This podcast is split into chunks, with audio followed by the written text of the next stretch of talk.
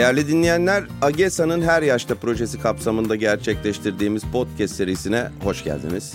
Ben Deniz Ali İhsan Varol. Beni tanıyorsanız gelin promosyonu sorusuna baldız diye cevap verilen yarışmanın sunucusu olarak tanıyorsunuzdur. Hayat bana herkesten arzu ettiğim cevapları alamayacağımı öğretti. Neyse ki bugün karşımda oldukça yetkin bir isim var. Kendisini sahip olduğu türlü sıfatlardan dolayı layık olduğu gibi sunamamaktan korkuyorum efendim. Ama zannediyorum şöyle dersek hiç de yanlış olmaz.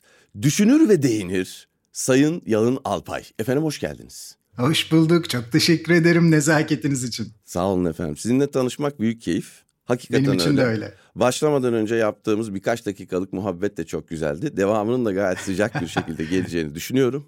Ne dersiniz? Sizinle aksi mümkün değil. Sağ olun, eksik olmayın. Böyle birbirimizi biraz pohpohlayalım hocam.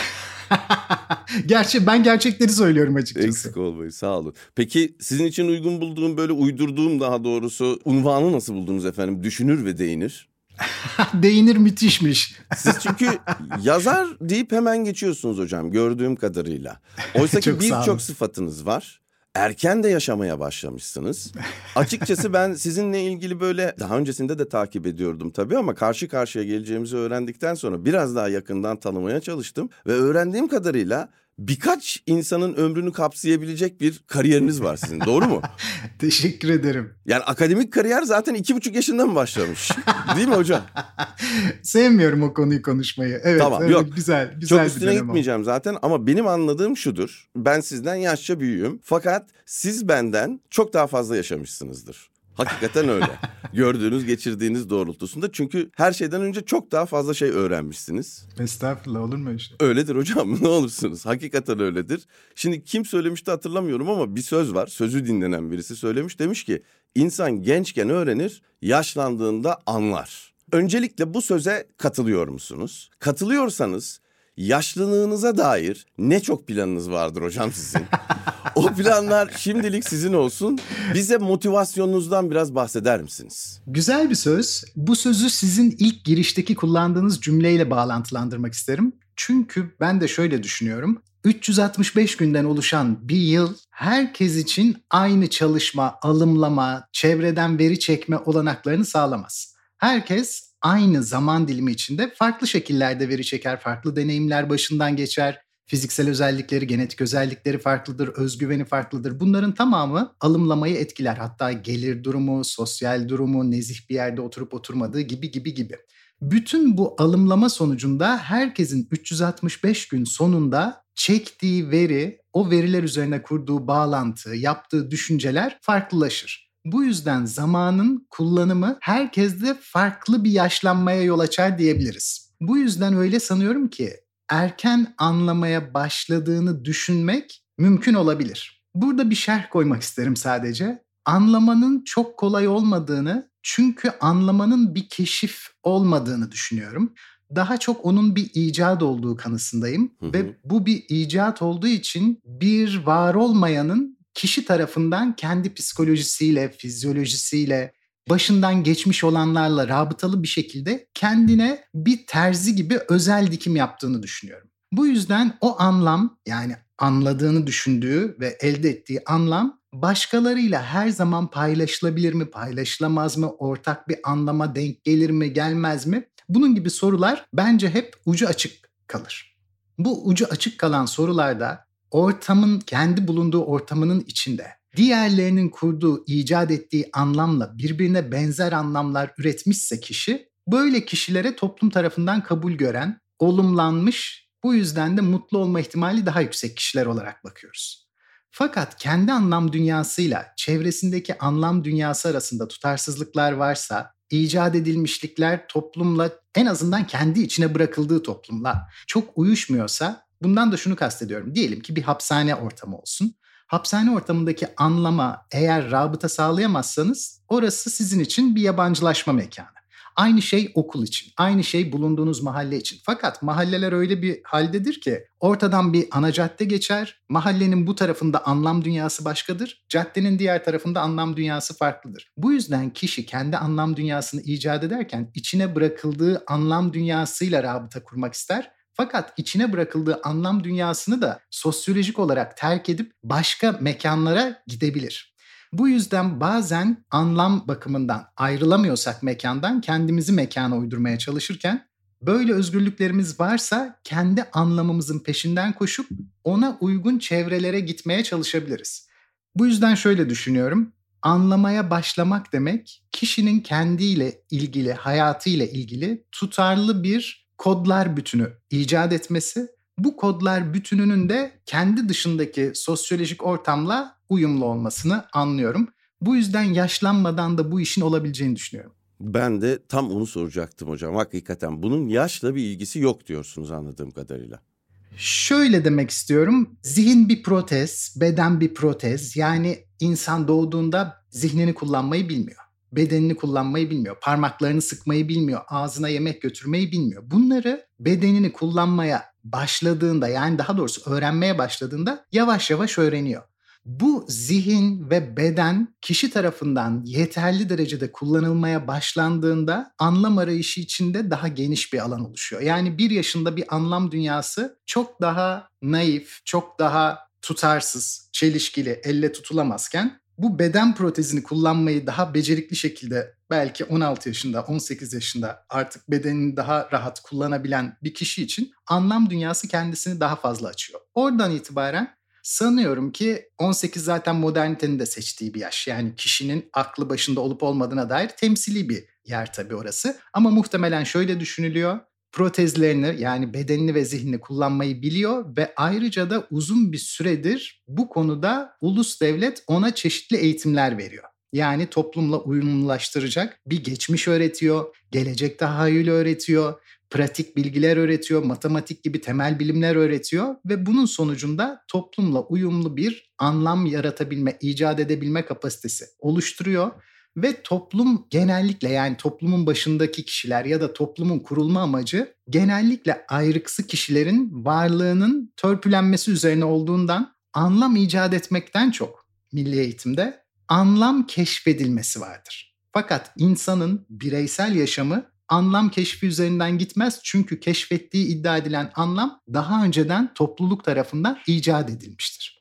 Bu yüzden başkasının icadının içine bırakılmak söz konusudur. Fakat önünde sonunda tıpkı yaşamlarımız gibi, kendi vücudumuzun dışına çıkamamamız gibi, ölümü yalnız karşılıyor olmamız gibi anlam icat etmede de önünde sonunda insan yalnızdır ve içindeki toplulukla uyum sağlamayı gözetmekle beraber zorunlu olarak başkalarının anlamlarını anlam olarak anlamaz, simgeler olarak görür. Ve o simgelere uygun kendi içinde bir içerik, bir tutarlı anlam dünyası kurmaya çalışır. Bu yüzden şöyle diyeyim 18 yaşından itibaren temsili olarak söylüyorum. Bazıları için çok da erken, bazıları için çok daha geç. Hatta şunu bile söyleyebilirim. Öyle sanıyorum ki daha karmaşık olan protezler yani araç olsaydı diyelim bisikleti kullanmayı öğrenmek kolaydır. Ama çok hızlı gidemezsiniz. Ama bir günde öğrenirsiniz bisikleti saatte 20-25 kilometreyle gittiğinizi düşünelim.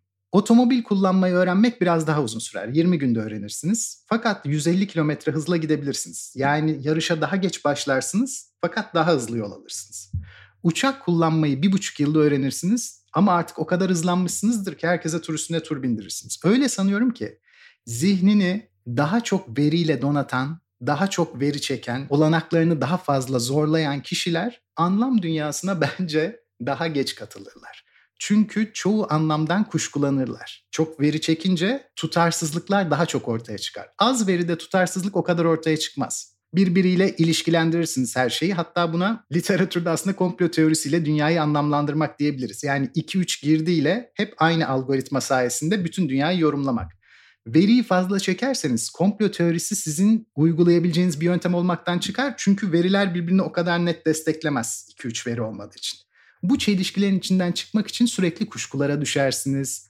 Manipülasyon yapmak zorunda kalırsınız. Önce dışarıyı kendi düşüncenize uydurmaya çalışırsınız. Sonra düşüncenizi dışarıya uydurmaya çalışırsınız. Bir mücadele alanı olur. Bu size birazcık reel olarak vakit kaybettirir. Fakat daha sonradan daha büyük bir anlam dünyası üretmiş olursunuz. Tıpkı bisikletle gidenin hemen yola koyulup ilerlemesi, diğerinin uçak kullanmayı geç öğrenmesi ama çok fazla yol alması gibi. Peki bu protez diye bahsettiniz ya hocam. Bir süre sonra bu protezler de yaşlanacak. Bunu da Doğru. biliyor olmak galiba belli bir rota çizilmesini elzem hale getiriyor. Hani yani istediğimiz gibi kullanmayı öğrendik, yetkin duruma geldik bu protezi kullanmakta ama biliyorum ki bir süre sonra bu protez yaşlanacak ve şu anda bana verdiği randımanı veremez hale gelecek. O zamanlar ne yapacağım ben? Şimdiden o zamana nasıl hazırlanmam gerekir? Onun motivasyonu nedir mesela sizde? Evet çok böyle burkucu bir soru yani. Değil mi? Yürek burkan bir soru bu gerçekten. İnsan genelde benim tasarımımda hayatının var olmayan alanını daha çok kullanma eğilimindedir. Ne demek istiyorum bununla? Genç birisi hayatının var olmayan alanı olarak geleceği görür. Çünkü bütün olasılıklar gelecektedir. Geçmiş olasılıklarının çoğunu tüketmiştir. Geçmişteki davranışları tekrarlamak mümkün değildir. Fakat şunu iddia edeceğim aynı zamanda. Geçmiş olasılıklarını bizim hayatımızın geleceğinden çekmez geçmişte olup bitmiş her şey yeni olasılıklarla başka meselelere yol açacaktır. Fakat onların fiziksel olarak yenilenmeleri, yeniden işaretlenmeleri, yaşanmaları ya da yeniden tercihlendirilmeleri olanaksızdır. Fakat gelecek sınırsız olanağa sahiptir. Bu yüzden kişi kendi hayatında henüz var olmayan bölümle kendisini daha çok kimliklendirdiğinden bir çocuk, bir genç kendisini doktor olarak görür, başbakan olarak görür, başkan olarak görür, general olarak görür. Hiç kimse kendisini bütün olanaklar arasında kötü bir olanağın içinde görmez. Bu yüzden kişiler gençken zihnen daha rahattır. Fakat belli bir zaman geçtikten sonra, yaş alındıktan sonra diyelim ki 30-35 yaşına geldiniz. Bireyin kendi kimliğini oluşturmasında yalnızca kendi düşünceleri yeterli olmaz başkalarının da sizi sizin gördüğünüze yakın bir şekilde görüyor olması gerekir. Diğer türlü kendinizi ya fazladan değerlendirilmiş ya da az değerlendirilmiş hissedersiniz. Yani az değerli ya da çok değerli olduğundan. İkisi de sizde sorunlar yaratır. Az değerli görülüyorsanız ben ne kadar değerliyim siz nasıl olur da bunu görmezsiniz deyip genellikle kafamızı ütüleyen kişilere dönüşürüz. Deriz ki benim şu başarım da var ben şöyleyim bak anlamıyorsunuz ben böyleyim şöyleyim neden anlayamıyorsunuz? Sürekli ben ben ben diyen bir kişi. Kendisi olduğundan fazla gösterilen kişi de daha çok konuşmasını geri plana alır, daha az görünür, etrafta kendisini fazla açık etmez çünkü foyasının meydana çıkacağını düşünür. Yani iki durumda da kişi kendinden o kadar memnun, mutlu değildir. Dış görüş ve kişinin kendi görüşü, kendi kimliği üzerinde ne kadar uyumlu görünüyorsa kişi bundan o kadar mutludur. Şimdi trik nokta şurada bence.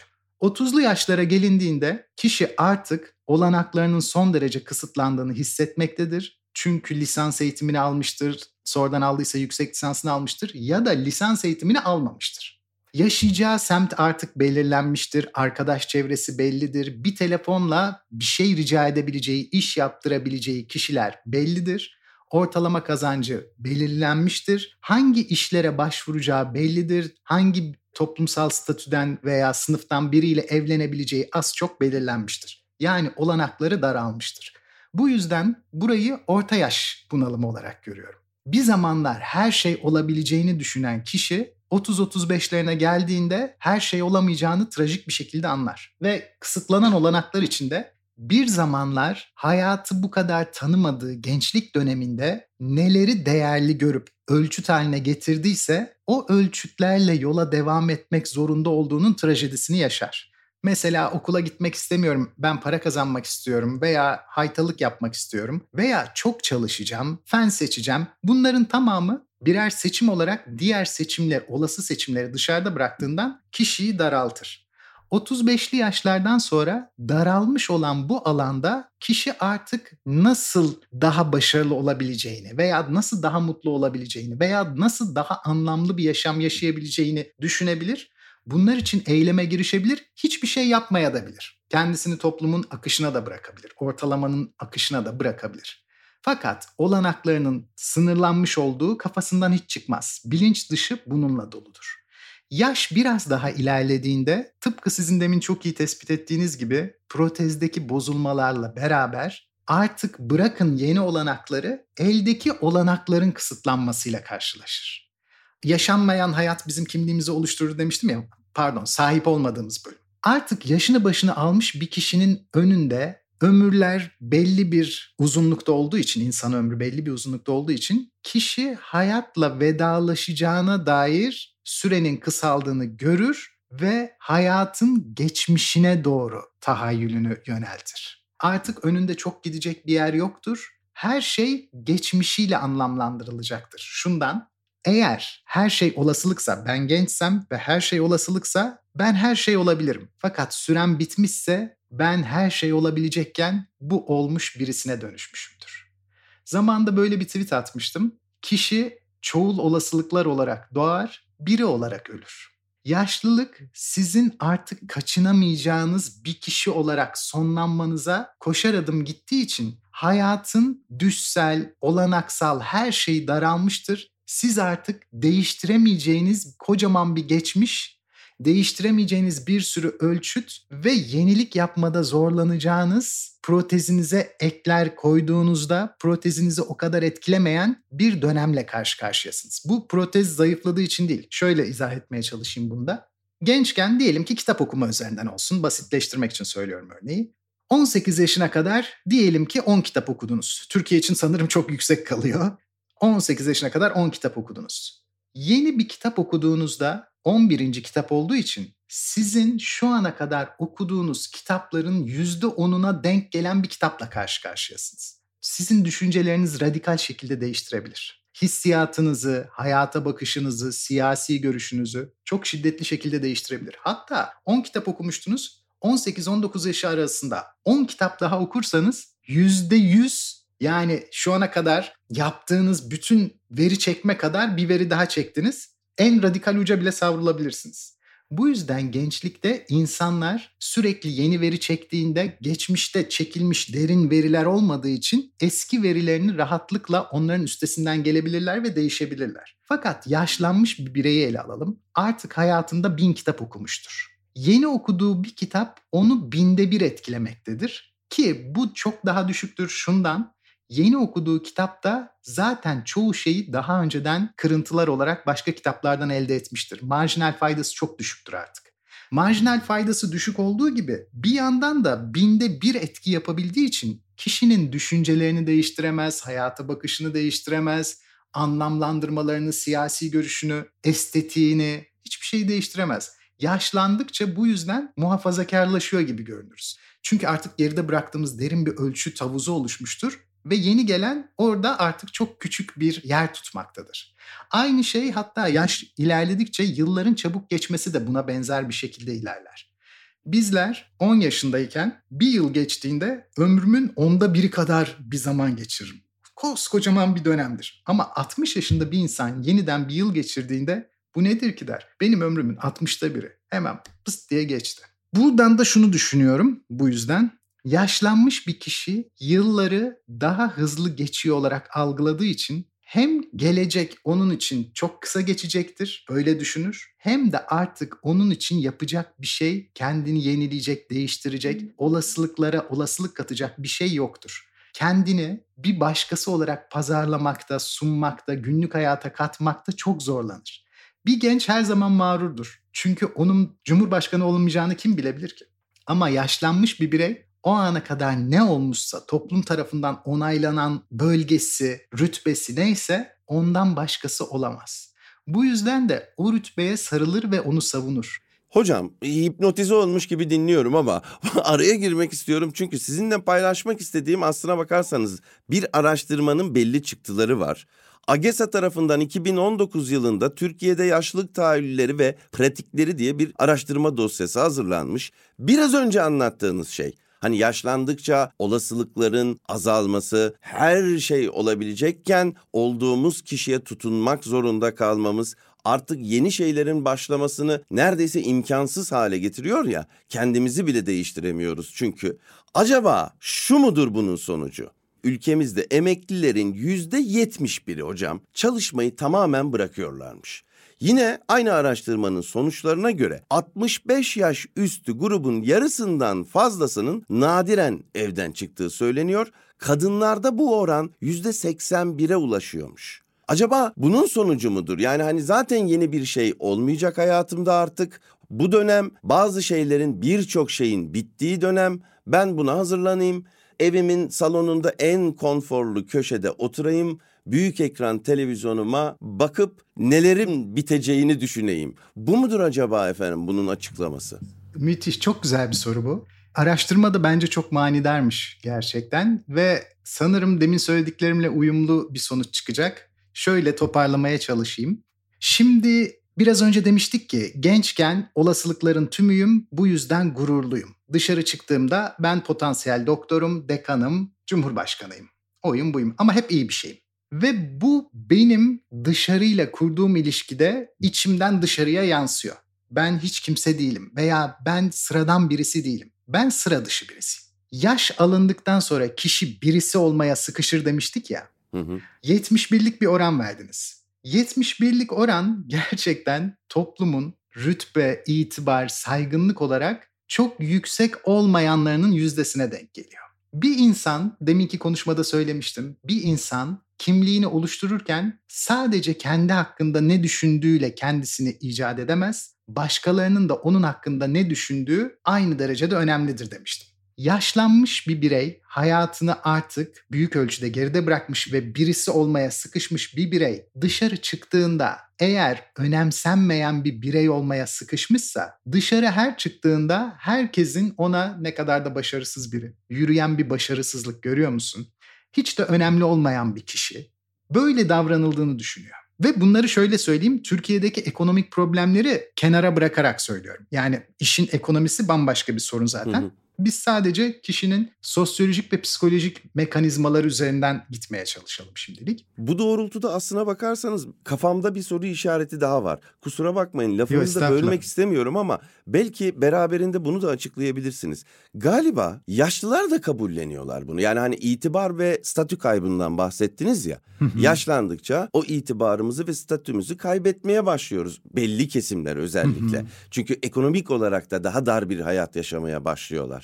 İlginç bir şekilde yine bu araştırmanın sonuçları diyor ki efendim yaşlı bir erkek veya kadın için tam zamanlı bir işte çalışmak, ne bileyim üniversite eğitimine başlamak, siyasete atılmak gibi faaliyetler toplumun neredeyse yarısından fazlası tarafından uygun görülmüyormuş. Uygun görülmüyormuş. Beraberinde 65 yaş üstü de buna katılıyormuş. Yani yaşlıya karşı belli bir ayrımcılık var. Belli bir yaşlı ayrımcılığı var. Fakat yaşlılar da işin içerisinde gibi geldi bana.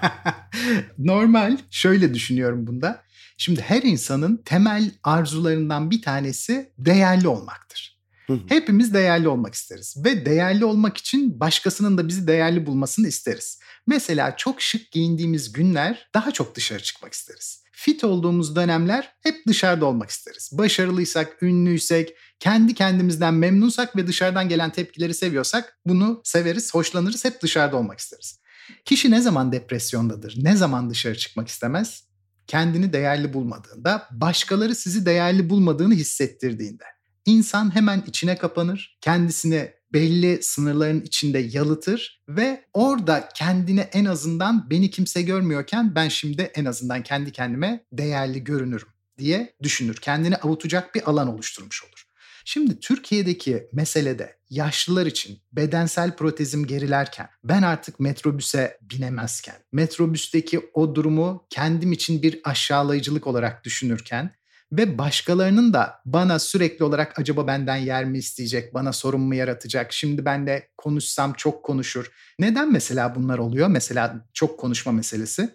Bu kişiler belli bir yerden sonra görünmezleşirler. Neden görünmezleşirler?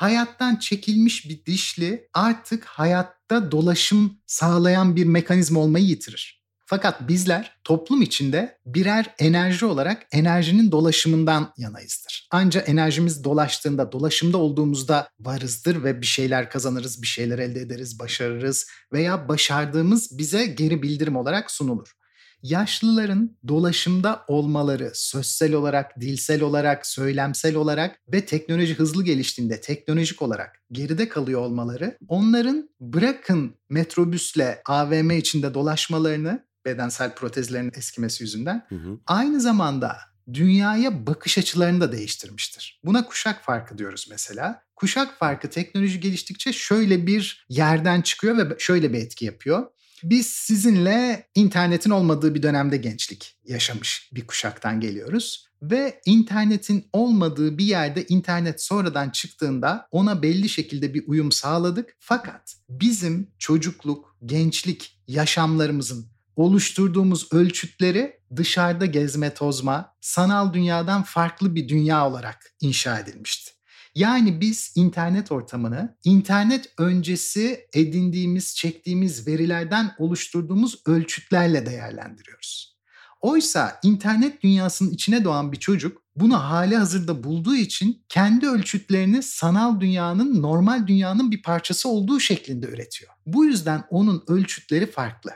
Bir mesele önümüze geldiğinde hepimiz zihnimizdeki varsayımlarla, ön yargılarımızla bir pozisyon alıyoruz ve bu pozisyonu alırken geçmişimizde kullandığımız, oluşturduğumuz ölçütlerle onu değerlendiriyoruz. Bu yüzden sizinle benim içinde bulunduğumuz kuşak yeni bir durumu ölçütleri oluşturduğumuz yaşımızdaki dünyanın değer ölçüleriyle hesaplarken yeni kuşak bunu bambaşka bir ölçütle hesaplıyor. Çünkü onun içine doğduğu dünya bambaşka. Biz mesela televizyona hesap edebiliyoruz. Bizden önceki kuşak televizyona hesap edemiyor. Bu yüzden yaşlılar kendi ölçütlerini, değerlendirmelerini belki de ilk 25 yıllarında tamamladıkları için 1960'ların ölçütleriyle 2020 dünyasını anlamlandırmak o kadar kolay olmuyor. Ve anlamlandırmada sorun olmasa da iki taraf olayı farklı şekillerde anlamlandırdığı için ve yeni kuşak anlamlandırdığı bu dünyayı dolaşıma sokabildiği için ama yaşlılar sokamadığı için yaşlılar bu dünyanın uyumsuz parçalarına dönüşüyorlar. Zihnen ve yıpranmış bedenen bu kişiler artık dolaşımda değiller. Kimler dolaşımda? Sisteme entegre olabilenler. Bu yüzden kendilerini başarılı görenler. Çünkü başarı eski ölçütlere göre başarıysa o artık yeni durumda başarı değildir. Yeni ölçütlere de uyarlamışsa kişi kendini başarılı olmaya devam etmektedir.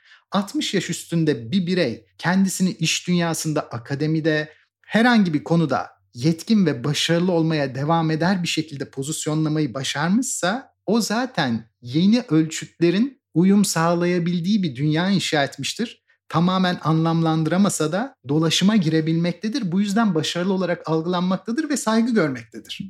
Bu zaten Türkiye'nin %30'una denk gelmesi bile çok büyük bir oran diye düşünüyorum. Bence gerçek oran çok daha düşüktür. Bu yüzden 60-65 yaş üstü insanlar kendilerini toplumun değerleri tarafından başarısız, itilmiş, kullanım tarihi dolmuş kişiler olarak kodlandıkları anda konuşurken ya amca sen anlamazsın, teyzeciğim ben sana anlatırım ama bilmezsin veya teyzelerin, amcaların şiddetli bir şekilde böyle müzik mi olur, böyle anlaşma mı olur, niye hep telefona bakıyorsunuz demeleri de iki tarafın anlam dünyalarının ölçütleri bambaşka yerlerde kurulduğu için birisine çok anlamlı gelen şeyin diğerine anlamsız gelmesi dünyaları fiziksel olarak aynı olsa da zihinsel dünyaları tamamen ayırır. Bu insanlar aynı uzay mekan içinde bambaşka hayatlar yaşarlar. Ve trendleri, eğilimleri belirleyen kimse ki genç toplumlarda genç, yaşlı toplumlarda yaşlılar belirliyor. Genç toplumlarda, Türkiye gibi genç toplumlarda gençlerin anlam dünyası burayı tamamen doldurunca yaşlılara buraya penetrasyon yapma imkanı kalmıyor. O zaman yaşlı insan neye dönüyor? Kendi bildiğim evrene döneyim. Bu evren için neye ihtiyacım var? Başkasının beni negatif yargılamamasına. Beni negatif yargılayanlar kimlerdir? dolaşımda olan gençler. O zaman ben dolaşımdan çıkayım. Kendi Evet ve neyi kontrol edebileyim? Şimdi kontrol edemiyor hayatı. Çünkü artık hayatın kontrol mekanizması onu baskılıyor, dışlıyor, küçümsüyor. Diyor ki hayatım benim elimden çıktı. Ben zaten yeni olanak da göremiyorum. Birisi olmaya sıkıştım. Başkaları da beni önemsemiyor. Yeni dünyada bana yer yok. Kontrolümden çıktı yaşamım. Yaşamımı nasıl kontrol altına alabilirim? başkalarını yaşamıma sokmayarak. O zaman bir izolasyon oluyor. Televizyonda patron sizsiniz. Kanalı istediğiniz gibi değiştirebiliyorsunuz. Evinizde patron sizsiniz. Odanın içinde istediğinizi yapabiliyorsunuz. Kimseden tahkir eden bakışlar yok. Küçümseyen sözler yok. Sen anlamazsın diyen yok. Kendi kendinizle hatta şöyle diyeyim. Dikkat edin belli bir yaş grubunun üzeri televizyonda konuşur ve televizyondakileri yargılar. Çünkü sürekli yargılanmış olmaktan artık sıtkı sıyrılmıştır ve o da asıl ben sizi yargılayacağım hissini hissetmek ister. Ben de önemliyim. Ben de yargı merciyim. Sırf siz karar veremezsiniz benim hakkımda. Ben de sizin hakkınızda karar veririm. Bu yüzden dizilerdeki insanlarla konuşur, işte reality show'daki insanlarla konuşur, onları yargılar, o da onları küçümser. Onlar hakkında atar tutar ve kendi anlam dünyasıyla olan o uzaklığı tekrar tekrar vurgular. Öyle sanıyorum Bulunduğu ki. yerde korkmuyordur çünkü. Yani Evet. belki mesela aynı yorumu başka birisine yapamaz ama o bulunduğu yer sizin de söylediğiniz gibi onun konfor alanıdır. Orada Evet. kendini güvende hissediyordur. Hocam çok güzel bir noktaya denk geldi. O yüzden aslına bakarsanız küçücük araya girmek istedim. Çünkü anlattığınız şeyle elimde ve kafamda kocaman bir soru işareti oluşturan bir bilgiyi zannediyorum ki anladım. Şöyle bir bilgi var elimde. Kendini en az güvende hisseden yaş grubu 35-49 yaş arasıymış. Kendini en çok güvende hissedenlerse 65 yaş üstü olanlarmış. Bu beni mesela çok şaşırtmıştı. İlginç gelmişti. Fakat bir taraftan da yine bu 65 yaş üstü olan grup aynı zamanda en az mutlu ve hayatından en az memnun olanlar. Gelecekle ilgili kaygıları gidermeye çalışmışlar. Biraz önce sizin anlattığınız gibi galiba kendilerini güvende hissettikleri noktada kalmışlar. Fakat bu da o yarına dair belirsizlik hissini yok ettiği için kişileri mutsuz etmiş. Doğru mu hocam? Çok güzel söylediniz. Şöyle diyebiliriz. Kaygıyı oluşturan nedir? Gelecekteki belirsizlik. Belirsizliğin yüksekliği. Hatta şöyle de diyebiliriz. Yani kaygıyı oluşturan şey sadece gelecekten ürkmek değildir. Gelecekteki büyük bir şeyi başaramamak, kaçırmak. Mesela önemli bir karı elde edebilecek miyim, edemeyecek miyim? Bunlar da kaygı yaratır. 30'lu yaşlarda öyle sanıyorum ki artık düşsel dünyadan biraz önce konuştuğumuz üzere insan uyanmıştır. Çünkü olanakları daralmıştır. Fakat hala kendi o daralmış yerinde hareket kabiliyeti vardır. Konuşmuştuk bunu başarılı olup Hı hı. olamayacağına dair. Bu yüzden paçayı yırtıp yırtamayacağı hala onun kişisel çabalarına ve başkalarının onu nasıl değerlendireceğine bağlıdır. Hala maç devam etmektedir ve önündeki süreç hala belirsizliğini korumaktadır. Fakat bir genç kadar rahat değildir çünkü olanakları sıkışmıştır. Sıkışmış olanakların geleceği vardır. Bu yüzden stresli olması normal. Çünkü majör değişiklikler yapamıyor. Daha önce ölçüt olarak seçtiği, kullandığı, geçmişinde biriktirdiği şeyleri artık sadece ileri götürecek ya da geri götürecek. Tabii ki çoğu kişi gibi yanlış okulu okudu, yanlış mesleği yaptı, yanlış birikimler elde etti. Artık inşa etmek istemediği bir hayatın içinde başarılı olmak zorunda. Bir trajedi yani bu. Genç için böyle bir durum yok. Yaşlanmış birey içinse şöyle bir durum var. Süreç bitti. Belirsizlik tamam artık. Ben kötü bir durumda olabilirim. Olsun. Belirsizlik yok. O yüzden kendimi daha güvende hissedebilirim. Fakat mutsuzum tabii ki. Niye? Çünkü başarılı olamadım. Bazen şöyle deriz. Bu iş olacak mı olmayacak mı? Ya bu bunu çekmekten yoruldum, bıktım. Bir an önce olsun, ne olacaksa olsun. Yaşlanmış başarısız bir insan ele aldığımızda diyelim ki artık ne olacaksa olmuştur. Sonuç iyi ya da kötü neticelenmiştir. Kaygı düşmüştür fakat mutsuzluk artmıştır başarısızlık söz konusuysa. Çünkü artık hayat yeni bir dengeye gelmiştir. Fakat bu yeni dengede yani şöyle diyeyim yeni dengeye sizin bir müdahale hakkınız kalmamıştır. 30'lu yaşlarda böyle değil. Sevmediğiniz bir hayattasınız belki ama müdahale hakkınız var. Ama edebilecek misiniz? Ettiğiniz müdahale kabul görecek mi? Yaşlıysanız zaten sizin müdahalenizi kimse dinlemiyor. Müdahale etme hakkım elimden alındı. Bu yüzden mutsuzum çünkü hayatımın kontrolü elimde değil. Müdahale edemiyorum. Fakat güvendeyim. Bitti artık. Maç bitti benim için. Ben artık yedek kulübesindeyim. Artık bizim çocuklar gol attı, attı, atmadı, atmadı. Yapacak bir şey yok diye düşünüyorlar diye tahmin ediyorum. Yapılması gereken galiba sürprizlere açık yaşayıp gelecekten korkmamak ama nasıl sağlanabilir? Hani hele ki protez de eskirken hocam oldukça zor. Şimdi çok güzel konuştuk. Hakikaten çok güzel şeyler öğrendim sizden.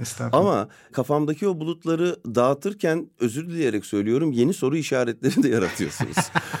Bunun bir de toplumsal bağlamda ele alınması lazım. Mesela hani biz hep kendimizi genç bir ülke, genç bir toplum olarak biliyorduk ama yaşlanmaktayız.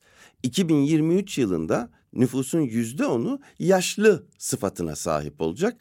2060'da yüzde yirmilere ulaşacakmış bu durum. Öncelikle şunu sormak isterim bu kötü bir şey mi?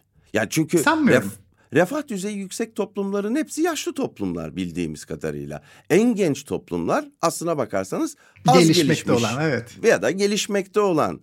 Peki ama şimdiye kadar hep gençliğimizle övünüyorduk ya. Demek ki bu bazı şeyleri değiştirecek ülkemizde. Nasıl hazırlanmamız lazım? Bizi neler bekliyor acaba? Biz yaşlandığımızda yaşlının itibarı nasıl olacak?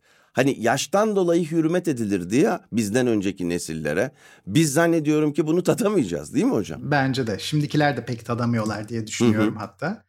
Şimdi şöyle algılamak istiyorum bunu. Müreffeh ülkelerde yaşlıların anı yaşayabilme şansı oluşuyor. Mesela tatilde Türkiye'ye geliyorlar, güzel bir evleri var, çoluk çocukla aynı evde oturmak zorunda değiller, emekli maaşı bir sürü şey için yeterli. Dolayısıyla kurduğu değişmeyecek olan bu yeni hayat o kadar konforsuz değil gelişmiş ülkelerde.